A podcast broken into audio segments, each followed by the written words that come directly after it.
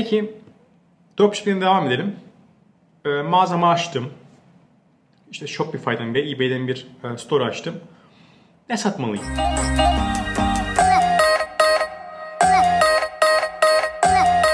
Bu soru bence çok önemli bir soru. E, ne satacağınız konusunda. Bence bir dikey belirlemelisiniz. Örnek veriyorum mutfak eşyaları. Veya örnek veriyorum teknolojik ürünler ki bunları biraz daha satmak daha zor çünkü insanlar daha çok araştırıyorlar bu konuları. Ee, ama farklı işte mutfak eşyaları gibi e, yemek takımları, bardaklar, onlar bunlar bu tarz e, farklı dikeyler, kolyeler, takılar e, bu tarz şeyleri belirleyebilirsiniz. Ama e, işin özünde bir dikey belirlemeniz gerekiyor. Bir kategori seçin kendinize ve gerçekten o kategorideki tüm ürünleri listelemenizi listelemeye çalışın.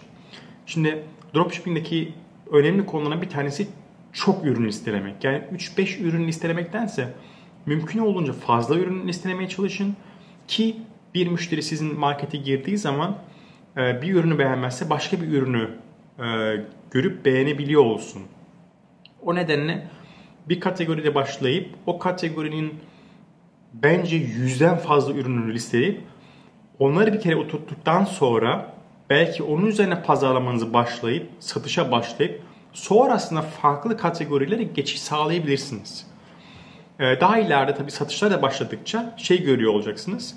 Hangi kategorideki ürünler daha fazla gidiyor ee, ve oradaki satış analizleriniz doğrultusunda ilgili ürünlere benzer alternatif ürünler koymaya başlayabilirsiniz ve ilgi dikeyleri genişletme genişletebilirsiniz. Karmaşık başlarsanız e, bence satışlar çok çok daha zor hale geliyor. Çünkü bir insan bardak baktığı zaman sizin sitenizde bir bardak görünce onu beğenmezse alternatif bulamadığı için farklı bir siteye gidiyor. Fakat sizin sitenizde birden çok fazla alternatif bulabilirse onun arasında bir seçim yapıp ürününüzü satın alabilir. O nedenle dropshipping başlarken mutlaka bir dikey belirleyin. Örnek veriyorum daha önceki örneklerimde vermiştim. Pet shop yani kedi köpek ürünleri. Mesela bu çok güzel bir dikey olabilir. Tamamen bunun üzerine e, bir dropshipping, dropshipping mağazası kurabilirsiniz ve belki tamamen burada kalabilir.